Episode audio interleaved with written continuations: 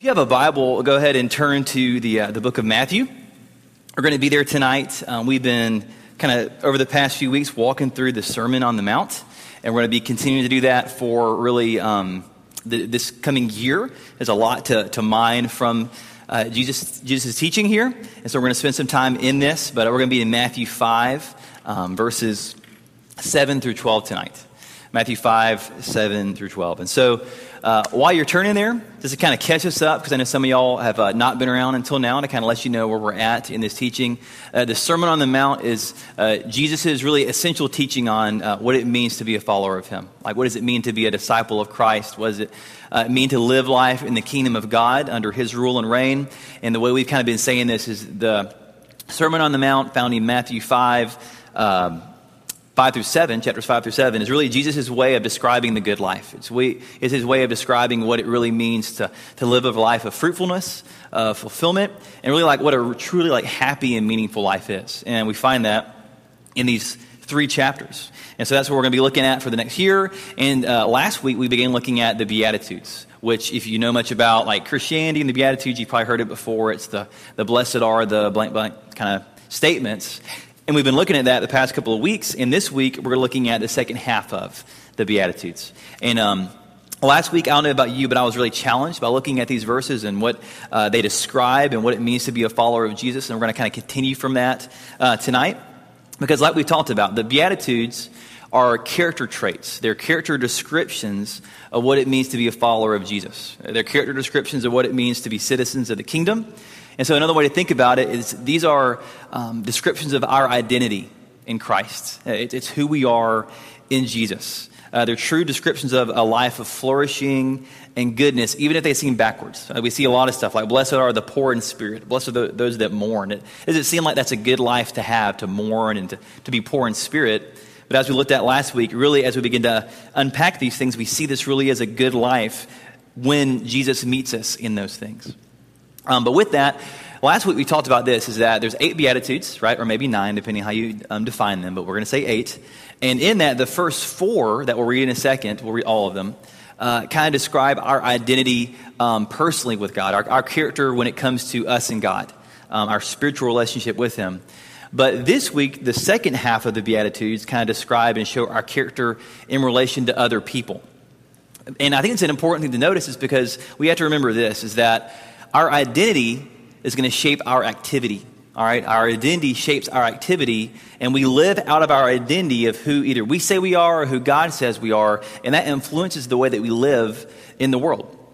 So, last week, as we saw this identity descriptions of who we are in Christ, that's crucial as we begin to unpack tonight how that, how that means we relate to people in the world okay? And I really wanted to start off tonight. Me and Haley were joking last night about it. I wanted to show you the Lion King video where uh, Simba is like really depressed because he's like about to go and be king, but he's not sure how to do it. And Mufasa like appears in the clouds and it's like, remember who you are. And you know, it's really epic and stuff. And it's, he's like got rainbows around him. It's really funny. Um, but like, and then he goes and like lives as king and like his identity, remembering who he was, transformed his like, you know, actions. And that's a really goofy illustration. I thought it was funny. But I decided not to waste time by watching Mufasa in the clouds. But I think the idea, right, the goofiness of it, but the idea that our identity shapes our activity, it shapes who we are. We have to remember who we are as we seek to live in the world. Okay? It's silly, but you're going to remember that now, all right? So you remember Mufasa. It's kind of like the Lord. Not really. I'm kidding. Okay? Bad, bad analogy. Don't. C.S. Lewis did it better than that. Okay? All right. But with that, let's uh, remember a few things. Let's review for just a second um, from last week who we are in Christ, who God says we are in the kingdom of God. And we saw four specific things. All right, we saw this. We're poor in spirit. Which we remember was this is that we know that we're not enough in ourselves, that we are completely dependent on God. And in that, we have received the riches of the kingdom of God through Christ. Second, we saw that we're mourners. We're, we're mourners of the brokenness, both in ourselves and in the world. But we've received comfort in Christ through his forgiveness and through the process he's working in us to make all things new. We saw that we're meek and we're humble, right? We should be meek and humble with others about our own brokenness, since we know that we all stand on level ground before God. The, the ground is level at the foot of the cross. And in our humility, God promises, promises us that we will inherit the earth, that we will live in perfection with God in the new heaven and the new earth when Christ comes back one day. And the fourth we saw is this is that we hunger and we thirst for the brokenness in the world and the brokenness in us to be made right. And in that process of hungering and thirsting right now, um, we know that uh, we're becoming more like Christ. And when Christ returns again, that one day that hunger will be completely satisfied when Jesus returns and makes all things new. So there's this tension of like this already but not yet, that we found satisfaction in Christ, but it's not been completely um, brought to us. We're, we're completely saved in Him, but his, the consummation of our salvation has not quite come yet because when Christ comes back, He'll complete what He's began. So we kind of saw that tension there. But if you want to summarize, we have to remember this is that basically, for these Beatitudes that we first saw, we recognize this that we're broken and then we're in need, but that we are so loved. We're broken and we're in need, but we are so loved by God that we're fully known in all of our sin, but yet fully loved, and we're part of the forever family of God if we're in Christ. And so, if we remember that, all that stuff, we remember who we are in Jesus, then these next four Beatitudes we're about to read will make way more sense, opposed to us looking at them some other kind of way. Okay? So, with that, what I want us to do is this we're going to read Matthew 5, and I'm going to, we're going to read the whole Beatitudes again just to kind of get the context. And then um, we're going to start to kind of unpack these four, second half of the four Beatitudes tonight about what it means to be merciful and so on from there. So I'm going to read starting in Matthew 5, uh, starting in verse 3, and we'll read all the way through verse 12. Okay? Let's read together. I'm in the ESV translation. It says this Blessed are the poor in spirit, for theirs is the kingdom of heaven. Blessed are those who mourn for they shall be comforted. Blessed are the meek, for they shall inherit the earth. Blessed are those who hunger and thirst for righteousness, for they shall be filled. Blessed are the merciful, for they shall receive mercy. Blessed are the pure in heart, for they shall see God. Blessed are the peacemakers, for they shall be called sons of God. Blessed are those who are persecuted for righteousness' sake, for theirs is the kingdom of heaven. Blessed are you when others revile you and persecute you and utter all kinds of evil against you falsely on my account. Rejoice and be glad, for your reward is great in heaven. For so they persecuted the prophets who were before you. Let's pray together. Father, we thank you for your word and how it challenges us, how it um, really forces us to rethink what it means to have the good life, to, to have a true, happy, full, fruitful, fulfilling life, that you help us redefine that based on who you say we are, uh, based on our relationship to you. So I pray tonight, Lord, that we would look at these verses and how we're challenged to live in the world as followers of Christ. And that for those of us in this room that are Christians, that we would be challenged to live boldly as peacemakers, as, as the merciful, as the pure in heart, and to even suffer for your name, knowing that in that we're identified with you and that that is such a great reward. But for those in here that aren't Christians, Lord, I pray that you would open their hearts to the beauty of the gospel, to, to see uh, the power and the life change and the freedom that you extend to them in the kingdom of God. And that you might change it tonight, Lord. But use me, Lord, as a broken vessel to communicate your timeless message. Pray in Christ's name. Amen. So I have an outline on your table. Uh, if you haven't found that yet, there's one on the back of your announcement sheet. I gave you a lot of things tonight that may be helpful for you, and so feel free to take some notes with that as well. But I tried to give you some key points as well as you're not jotting down every scripture reference and stuff like that uh, for tonight. Let's look at this. So I want us to think about these four beatitudes and what that what that might mean for us in terms of how we live out of our relationship with Jesus in the world, how we relate to other people. So let's think about that first one: merciful. Blessed are the merciful, for they shall receive mercy. Think about this. I gave you this definition on there, but what does it mean to be merciful? What, is, what does mercy mean? Well, mercy here, the word means this it means a sense of compassion and a desire to relieve suffering. A sense of compassion and a desire to relieve suffering. And in biblical language, uh, mercy can really be used two ways, and we're going to look at both of those tonight. Uh, number one, we can show mercy in forgiving someone that has wronged us but also we can show mercy by entering into the pain and suffering of other people and helping relieve their suffering. And I'll show you those two uses in Scripture to kind of support this. But let's think about that first way, all right? This beatitude shows us then that if we're going to be merciful and if we're marked by mercy as followers of Christ, then we should forgive other people in the way that God has forgiven us. Now, this verse doesn't mean what you may get confused and think that it means that if we don't forgive other people, that God won't forgive us. That's not what this means at all. Because we remember, as Christians, we're saved by grace through faith. We're not saved by anything that we do. We're only saved by what Christ has done for us, and we simply put our faith in that. We're not saved by our works at all. But I think Jesus gave us, gave us a beautiful picture in a parable of exactly what he means. So I gave you the reference here of Matthew 18. I'm not going to read that. I'm going to kind of tell you the story and kind of summarize it. But here's what Jesus tells to kind of unpack this kind of mercy. He said this He said, This is a parable, but there once was a man. He was a servant of the king.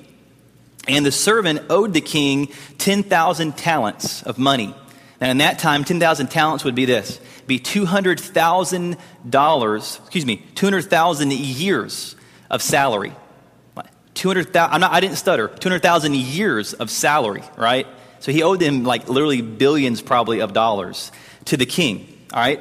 And obviously he can't pay up. Like he, he didn't have the billions of dollars, okay? So he comes begging to the king saying, King, king, please forgive me. Like, please don't let me pay this money. Because the king was threatening to take him and his family away and throw them in, in jail or throw them into slavery until he would pay. And out of pity, the king says, okay, fine. I'm not going to hold you accountable to your debt. I forgive your debt. You're free. And so the guy's like, thank you so much, king. And he walks out the room.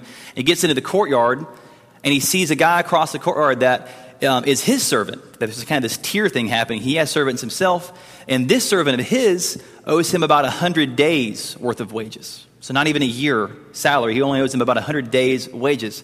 And this guy runs over to his servant, grabs him by the neck, begins to choke him, and says, Listen, you owe me this money. Give it to me now, or I'm throwing you in jail.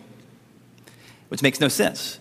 But the guy th- this guy throws his servant in jail. And in process of this, the king hears about what's happening. And he calls this other servant back in the courtroom or in the throne room. And he says, Listen, what are you doing? And literally the verses say this he, The king said to the servant, You wicked servant, I forgave you all that debt because you pleaded with me. And should not you have had mercy, notice that, had mercy on your fellow servant as I had mercy on you? And the king throws the wicked servant into jail until he pays back the money, which is probably never. He owed billions of dollars to this guy. And the point that Jesus is making is this is if the perfect and eternal God of the universe would forgive us of our sin, then why could we not and why shouldn't we be able to forgive other people when they wrong against us? Because us sinning against God is infinite and it is divine and eternal and spiritual um, betrayal, and it's really treason in many ways.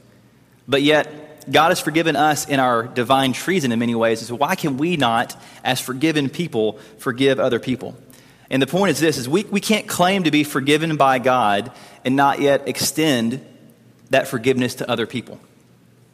And I get that like forgiveness is a, it's a big deal. That's, there's some deep roots that run with this, and we could spend three weeks talking about forgiveness and do a whole series on that. And um, we're not going to do that for this. But I, I want us to kind of look at this text and remember this is that the level of mercy that we have received is going to be demonstrated in the level of mercy we show other people. The level of mercy we've received will be demonstrated in the level of mercy we show to other people.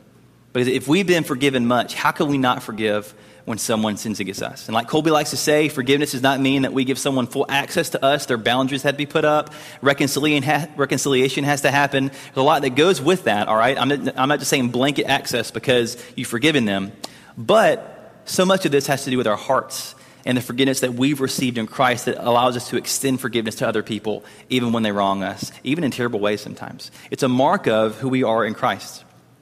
And so, what Jesus is saying is this He's saying the path to a truly flourishing life, a life of real happiness, is to let go of the bitterness of unforgiveness and to allow the forgiveness He's given us to give us the freedom to forgive other people. That, that's a good and a flourishing and a full life. But the second way he's talking about mercy is that second definition. And it's this is if, if God has pursued us and he's shown us mercy in our need, then we as citizens of the kingdom should pursue other people in their suffering and have compassion on them. If he's pursued us and shown mercy to us and shown compassion to us, then we should pursue other people and have compassion on them. Another story to illustrate this is the Good Samaritan. Right? I think we all know it. It's probably one of the most popular stories from the Bible that we even know of in America, but it's in Luke 10. And the, the basic gist of it is that this Good Samaritan sees a Jew who's been robbed and beaten on the side of the road. And two people pass by, religious people pass by. He isn't paying attention to, they don't pay attention to this guy. But the Samaritan, who would have been, you know, an enemy of Jews at the time, he stops, he sees this guy in his need, and he helps him. E- even though knowing that the robbers who robbed this guy and almost killed him could be hiding in the caves, waiting for someone else to, and to swoop in on them, this guy puts his life at risk enters into the pain of the Jewish guy in order to help him, that he has compassion, that he's, he, he opens his life to him, to serve him, even at the risk of his own life. And so, what Christ is saying to us is this is that the real good life, a real life of happiness, is not closing ourselves off from others, but opening our lives up to other people, especially those that are suffering, especially those that are in pain. Because I've kind of seen this even in my own life, is that our natural trajectories over time is not to open up our lives to people. Our natural trajectories in life, as we get older especially, is to kind of close ourselves off, to become more comfortable in our kind of little bubbles that we have, to be comfortable with just our own home, our own family, our own friends, our job, our vacations, our, our own little kind of bubble that we've created that's safe and secure. I mean, and those all are great things, but when we begin to close off our lives in this attempt to feel safe and secure, really what Jesus is saying is we're cutting off ourselves from a life of true goodness and flourishing and happiness because he's made us to pour out our lives to other people. He's, he's made us to open up our lives to people, especially those that are hurting, and to give our lives away to them, just in the way that the Good Samaritan did. And so some examples like this for us could be this, is that we're living the good life. We're blessed when we adopt a compassion child and sponsor them and write letters to them. We're blessed when we choose to become foster parents or work with foster kids. We're blessed when we work with the Boys and Girls Club and, and love vulnerable kids. We're blessed when we travel overseas, even at great expense, to serve the least of these. And we're blessed when we seek to understand the pain of communities and people that are different from us and learn to be a better listener and a better learner of people that are different from us by opening up our lives to people and not closing ourselves off. So that's the first thing we see with mercy.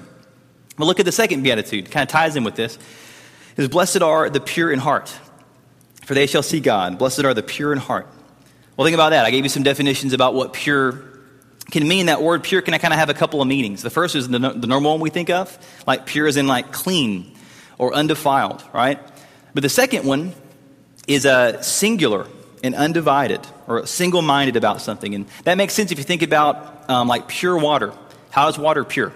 Because it has no contaminants in it, right? It's only water. It's only H2O and some other stuff, you know, maybe in there for you chemical engineer people could tell me about, right? But or pure chocolate, like pure. Anybody love like dark chocolate? Like the really like super pure, like you know, like the ninety something percent. Yeah, that kind of like it's pure chocolate if it's just chocolate, right? There's nothing else in there, and that's the idea of pure. And then the word heart in the Bible, it talks about um, the heart being like the totality of who we are. It's the representation of the whole of who we are, all of, desi- all of our desires, everything we are. So when we talk about purity of heart, we're talking about a cleanness and a wholeness of all that we are, both inside and outside, okay? And Jesus is going to take this theme up a lot in the Sermon on the Mount, as we'll see, because he's going to challenge the Pharisees, the religious leaders of the day, in this thing, because and um, he's going to give a lot of illustrations of this. But the Pharisees at that time, they were obsessed with appearances. They were obsessed with appearing like they had it all together. Like they, were, they wanted to be the most religious looking people, the most holy looking people. They wanted to seem like they had it all together. But yet we see Jesus telling them in Matthew 23, I gave you the reference. He said this He said, You Pharisees, you, you clean the outside of the cup and the plate, but inside you're full of greed and self indulgence. You're like whitewashed tombs, which appear on the outside beautiful, but within they're full of dead man's bones and all uncleanness. That they were concerned and obsessed with the outside, and they weren't concerned about the inside. And here's what Christ is doing in this pure of heart thing is that he's challenging us to examine not just the external parts of our lives, not just our behavior. He's challenging us to examine our interior life in relation to our exterior life. Our hearts versus just our behavior. Because if there's one thing we're going to learn in the Sermon on the Mount is this, is that Jesus doesn't care about our behavior. He doesn't, he doesn't care how we act. All right? He doesn't care how we behave. He doesn't care about our obedience. He doesn't care about our good works. He doesn't care about our lack of bad works. He cares about our hearts. He cares about the inner life. Because he, wants us, uh, he wants us to receive a new heart in Him through our relationship with Him that then will radically change our behavior. All right? Because it's kind of an overstatement to say that, but I say that to get your attention that he doesn't care just about the externals. He cares about our heart. He doesn't care if we look like we have it all together and we're super religious on the outside, but in the inside, we're simply just doing it for the appearances or we're doing it because we want to, we're doing it because our family says we're supposed to or whatever. No, he cares about our hearts and he wants our hearts. He doesn't want just our behavior. He doesn't want our good works, He wants us. He wants all of us, all our hearts, everything that we are. Because it's only in that that we'll be able to live a life of joyful obedience that is overflowing from a heart that has been transformed by Jesus. And that's why he says it's only the pure in heart that will see God. It's not the people that pretend to be religious and to pretend to be good they're going to see God. Because God knows our hearts. He knows when we're hypocrites. He knows when we're just playing a game. I played a game for many, many years in church acting like I had it all together, looking like I was, you know, um, the, the, best Christian kid. But really, in my heart, I had no desire for God. I had no desire for the things of God. I just went to church because I was supposed to do that because my parents did. It was all about the appearances. I had no desire for Him. But it wasn't until I met Jesus personally that He transformed my heart and my desires changed. I wanted to know Him more. I wanted to serve Him, wanted to obey Him. I wanted to be part of God's people because He had changed my heart. He had changed my desires. Because the proud in heart, not the pure in heart, but the proud in heart will not see, they're not going to see God. They're only going to see themselves because of their own pride and thinking they're fooling everyone. They're not going to see God. They're only going to see themselves in their pride and their selfishness. But the people that will see God and the people that will live forever with Him are those that are truly pure and truly obedient to their heart. Their hearts have been changed. Not that they are always perfect, not that they don't ever sin, not that they're not in this process of wrestling with sin, but that they have this inner sense and inner desire of obedience. And they want a wholeness about their life. They don't want a life that's kind of fractured and they have an inside life or a secret life where they hide sin away. They hide these things and don't try to bring them to anyone, including God. No, God wants us to have a wholeness about us where we're open with our struggles, but we're also open with trying to follow Him in every area of our lives. Not trying to pretend like we have it all together when we're secretly living in sin and we're secretly living in disobedience to Him. And this has even an application in our daily life as well, because I put this on your notes here, but J.D. Greear, who's a pastor up in North Carolina, he said this about this text. He said, Purity leads to clarity. That purity leads to clarity. Because hidden sin in our life is going to cloud our ability to see and hear from God. You know, if you find yourself complaining, I just don't really get anything out of the Bible. I don't ever hear from God. I'm not sure what God's will is for my life. I don't, I don't feel guided by God in any way. I'm not going to judge you and accuse you, but it might be because you have hidden sin in your life. Sin that you haven't repented of, sin that you haven't confessed. And if that's the case, that's going to cloud your ability to hear from God, hear from His Word, and all things like that. Because purity leads to clarity, and impurity leads to cloudiness. It leads to being blind to those things. Because the more your heart is free of sin, the more you'll see what God sees, value what God values, and love what God loves. Because the purer your heart is, the greater your grasp is going to be on the will of God. But the opposite is true just as well. So then let's look at the third one. Let's look at blessed are the peacemakers, for they shall be called sons of God. Well, what is a peacemaker? Let's think about it, all right? I think I gave you a definition. It says a peacemaker is someone that both has peace themselves and actively and intentionally works for peace in the world. And think about it, talking about this kingdom idea, kingdom idea by violence, right? Like wars are waged with violence, and violence is the only means of kingdom expansion this world has ever known. Right? But here we see the citizens of the kingdom of heaven expanding the kingdom of heaven not by violence, but by peace and by being peacemakers. And so for us, that means that as Christians, we are meant to be a peacemaker both in our personal relationships and in the world. So it makes sense that peacemakers are called sons of God. Let's think about it. Think what the Son of God has done for us. I gave you Ephesians 3 13 through 16. You don't have to look it up. Um, you can look it up later if you want to, but it says this It says, But now in Christ Jesus, you who were once far off have been brought near by the blood of Christ. For he himself is our peace who has made us both one and has broken down in his flesh the dividing wall of hostility by abolishing the law of commandments expressed in ordinances, that he might create in himself one new man in place of the two, so making peace, and might reconcile us both to God in one body through the cross, thereby killing the hostility. So we see this is that God has intentionally pursued us to make peace. He's pursued us to make peace with us, and that peace came at a massive cost. Right? It came at the blood of his own son. And for us, peacemaking is going to be costly too, if we're truly going to be a peacemaker. Because think about it in relationships, if we're seeking peace, there's going to be pain in swallowing our own pride and apologizing when we've hurt someone. when we have broken that relationship and the peace in that relationship. There's going to be pain when we have to confront someone that's hurt us in order to reconcile and deal with the issue with that person. So in our personal relationships, there's costs as we become a peacemaker. But also, let's think about what it means to be a peacemaker in the world. Right? Because think about what peacemaker and what peace even means. Uh, peace implies, right, that there's, there's a conflict, right? And in most conflicts, there's at least two sides that are at odds for both people on both sides. Right? And the two sides, they can't make peace and end the conflict because both people on both sides feel they're right in some capacity and they want to be vindicated for being right. They want to prove that they're right.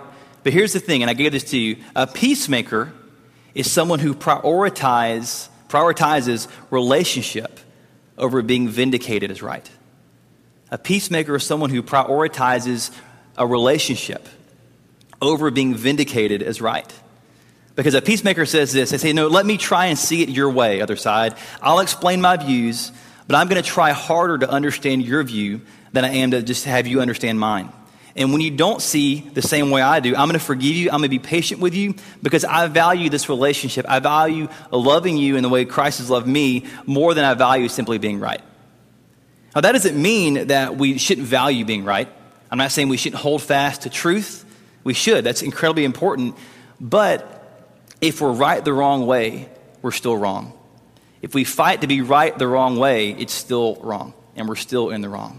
Okay? And we even see that again here in the Sermon on the Mount in a little bit. But think about it. If you're kind of pushed back by this idea, think about this. Isn't this just what Christ did for us? Think about it, because Jesus was in the right, and we were in the wrong in our sin.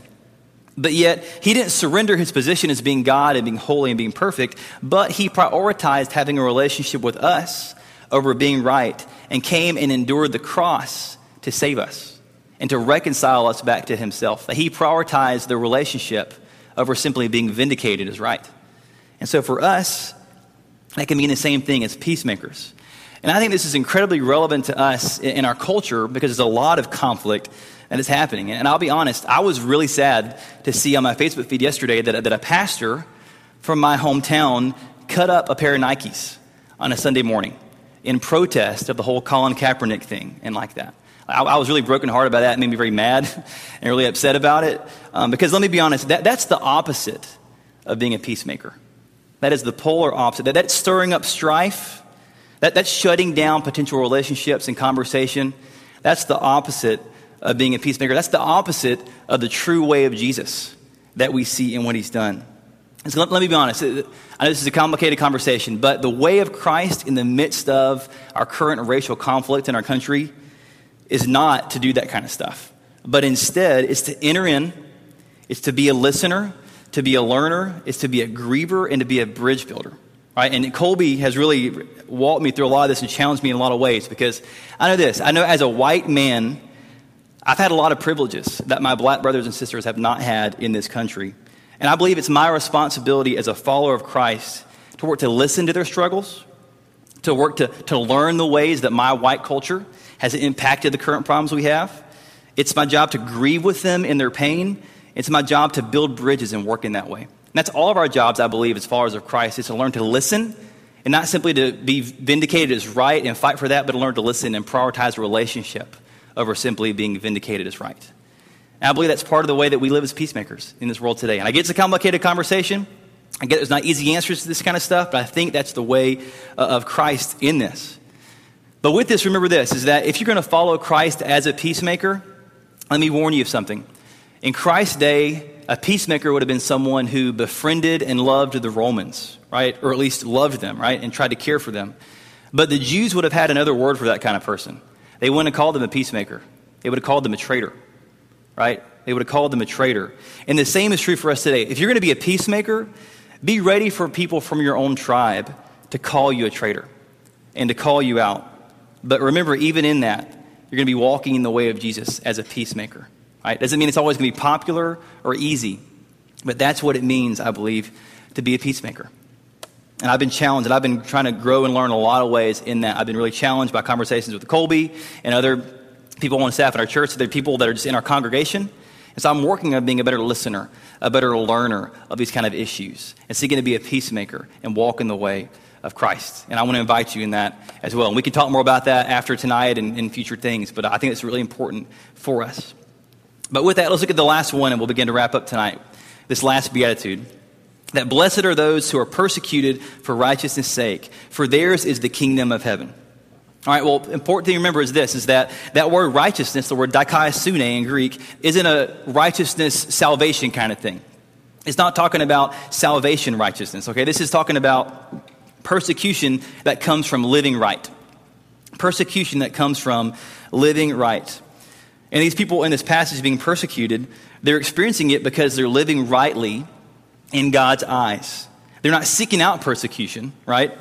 And so Jesus is saying this He's saying, Blessed are those who value being right with God over anything else in the world, even their own lives. He's not telling us that, um, you know, he's, he's telling us that we should expect suffering, rejection when we live for Him. We shouldn't expect recognition and applause when we live boldly for Him. We should expect rejection because it was the same for Jesus. He was rejected. All right? He's not telling us that we should enjoy suffering, though. He's not saying we should be like masochists and be like, yeah, bring on the suffering. You know, I'll do whatever I can to have a harder life. And he's not saying that we kind of like revel in it. But he's telling us that when we suffer, that we should rejoice. And why is that? Because it shows that we're living boldly enough for Christ for people to take notice. For people to take notice. And so our natural response in life, if we think about it, is to enjoy, not joy, is to avoid suffering, not enjoy suffering. That's not our natural response. Our natural response in life to, is to uh, avoid suffering. But for someone to endure suffering and or death to be faithful to God, it shows and proves, isn't earned, but it shows their citizenship, citizenship in a higher kingdom, the kingdom of heaven. And I want to read a quote from Dietrich Bonhoeffer. I, I talked about him some last week. But he's a guy who was a pastor in Germany during the time of Hitler. He lost his life. He was killed in a concentration camp. A couple of days before the camp was closed down because the war was ending, and they came and set them free. He was killed um, in that camp before then. But he's a guy who fought valiantly uh, for, the, for the gospel in that country. Uh, he wrestled a lot with the idea of being a peacemaker in a time of war, of, uh, you know, of being someone who protested but also followed in the ways of Christ. And he's a guy who actually ended up being a spy and was part of the plot to, to kill Hitler, um, but it didn't work out. They got caught, which is one of the reasons he got thrown in prison. Um, but this is a guy who we should listen to his words very carefully because he knows this kind of stuff very well. He's lived it. He lived it. And he says this Bonhoeffer says, Suffering then is the badge of true discipleship. The disciple is not above his master. Following Christ means suffering because we have to suffer. That's why Luther reckoned suffering among the marks of the true church.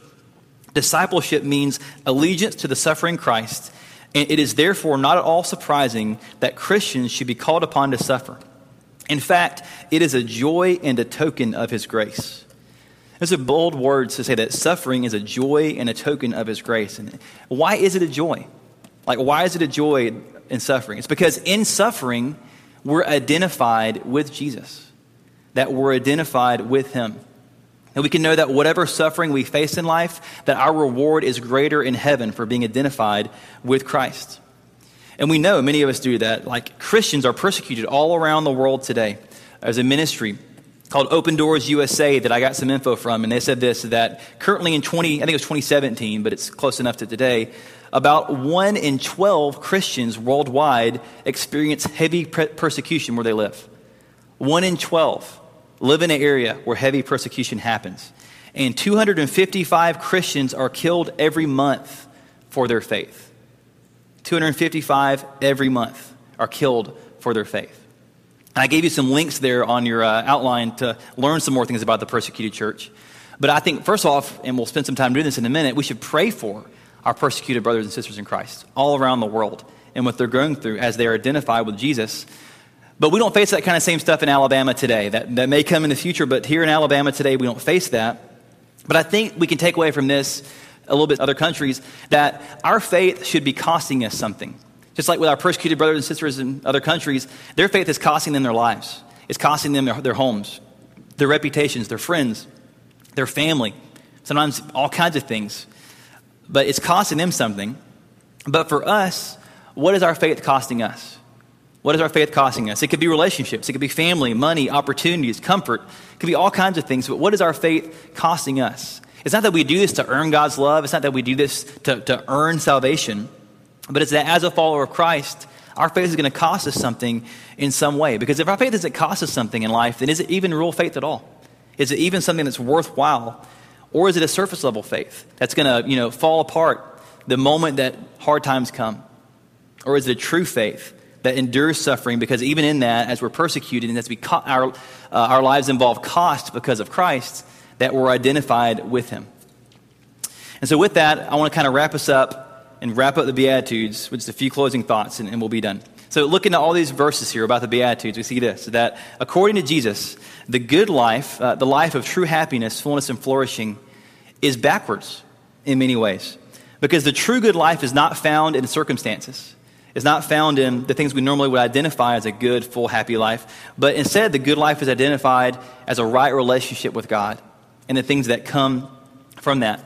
Because you think about Jesus himself, we would agree that Jesus probably had a, a life of true, like, fullness and flourishing, that he had a, a life of true joy.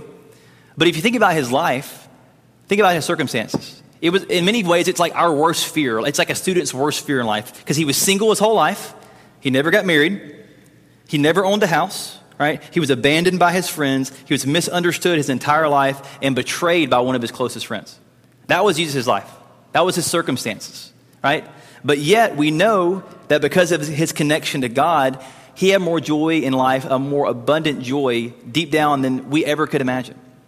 But yet his circumstances were the polar opposite of that. And so we see in the Beatitudes that Christ is inviting us into this kind of life. These are not eight steps in order to earn God's salvation, to earn his love and acceptance, but they're eight character traits that we receive as followers of Christ if we put our faith in him, and then we can grow into as we continue to grow as followers of Christ, as we continue to live as, as we'll look at next week, his love, uh, as we continue to live as salt and light in the world, and his messengers and his agents in the world. And so I hope you've been like me. I've been incredibly challenged by looking at the Beatitudes and thinking more deeply about them, about my own life, about how I'm living as a follower of Jesus, and I hope you're challenged as well. Uh, if you're not a Christian in here, if you kind of heard some of this stuff, you're like, man, I, I want to know more about this. I want to know more, more about what it means to be a follower of Jesus, to be a Christian. Please come talk to me. We got other students in this room that would love to talk to you more about that and tell you what it means to be a follower of Jesus and what it means to receive new life uh, in his name so that we can live this kind of full life and this life that's defined by the Beatitudes. But with that, I gave you a few questions on your sheet that we're going to take a few minutes to discuss. Um, but I want to pray for us first, and then, um, then you guys can spend some time discussing. Okay, so let's pray. All right, we thank you for today. We thank you for the challenging words. I know I've been challenged in studying this week. And I pray that you have challenges from your word about what it means to live faithfully as a follower of Jesus in the world. That we open up our lives to those that are hurting. That we forgive even when it's hard or that we seek to live lives of wholeness and purity, not lives of hypocrisy and deception, but lives um, that are um, full of integrity. Or that we live lives of peace, that we want to seek to prioritize loving people and relationships over simply being vindicated as right in our own perspective. But that we open up our lives to be listeners and learners and people of, of compassion, not people who are simply known more for what we're against than who we're for. And Lord, we're known by our suffering, or in the fact that no matter what we're going through, no matter what our faith is costing us, that we're identified more with Jesus than we're simply identified by our own comforts and anything else in our lives. So I pray for uh, this time that you would just use it as a way to shape us and mold us more into the image of Christ, that you'd use these discussion questions as a way for us to apply this message to our lives. Thank you for this time. I pray in Christ's name. Amen.